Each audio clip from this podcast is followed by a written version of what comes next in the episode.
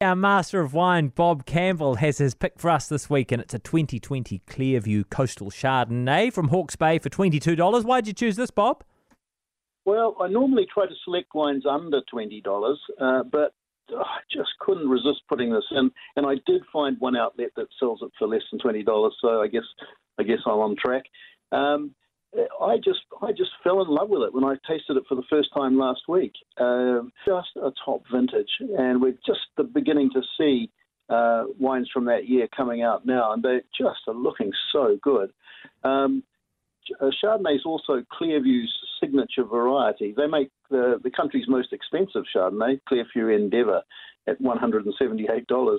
Uh, but this is the, I guess they call it their entry level Chardonnay, Yeah. so at the other at the other end of the range. But it just punches way above its weight, Yeah. and it's from uh, the coastal Te Awanga subregion of Hawke's Bay, uh, and and and I think you know perhaps it's my imagination being uh, overly active, but I think you can sort of taste the sea in it. You know, it's almost got a like an oyster shell yeah.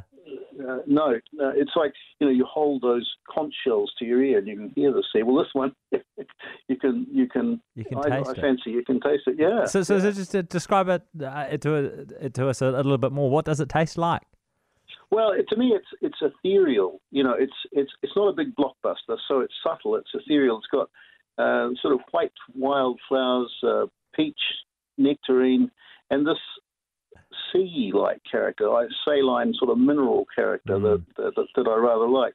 And it's got a nice silky texture. It's just it's just you know, as soon as you finish the glass, you want another one. You know, Yeah. it's just really you got the drinkability uh, tick, uh, and and it, and it, it just a lovely acidity. It just gentle acidity, not not strong acidity, just soft acidity, and and it just gives the wine sort of energy. I I, I just think it's great. And you think it's good value? I do. Yeah. Yeah, absolutely. So where can you buy it, Bob? Um, the, the Good Wine com- Company in Auckland has got it for nineteen ninety nine, uh, but it's worth checking supermarket shelves. It's just been released, so um, so you, you need to, to to shop around, and I I guess it'll hit the shelves, hit supermarket shelves soon. I I look went online looking for it on supermarket shelves, but uh, on at super at the two supermarkets, but. Uh, uh, annoyingly, they don't display vintages on the on the Ah, on, and, and that's important. You've got to go for 2020, I Yeah. think. yeah. Okay. What would you match with this for food, Bob?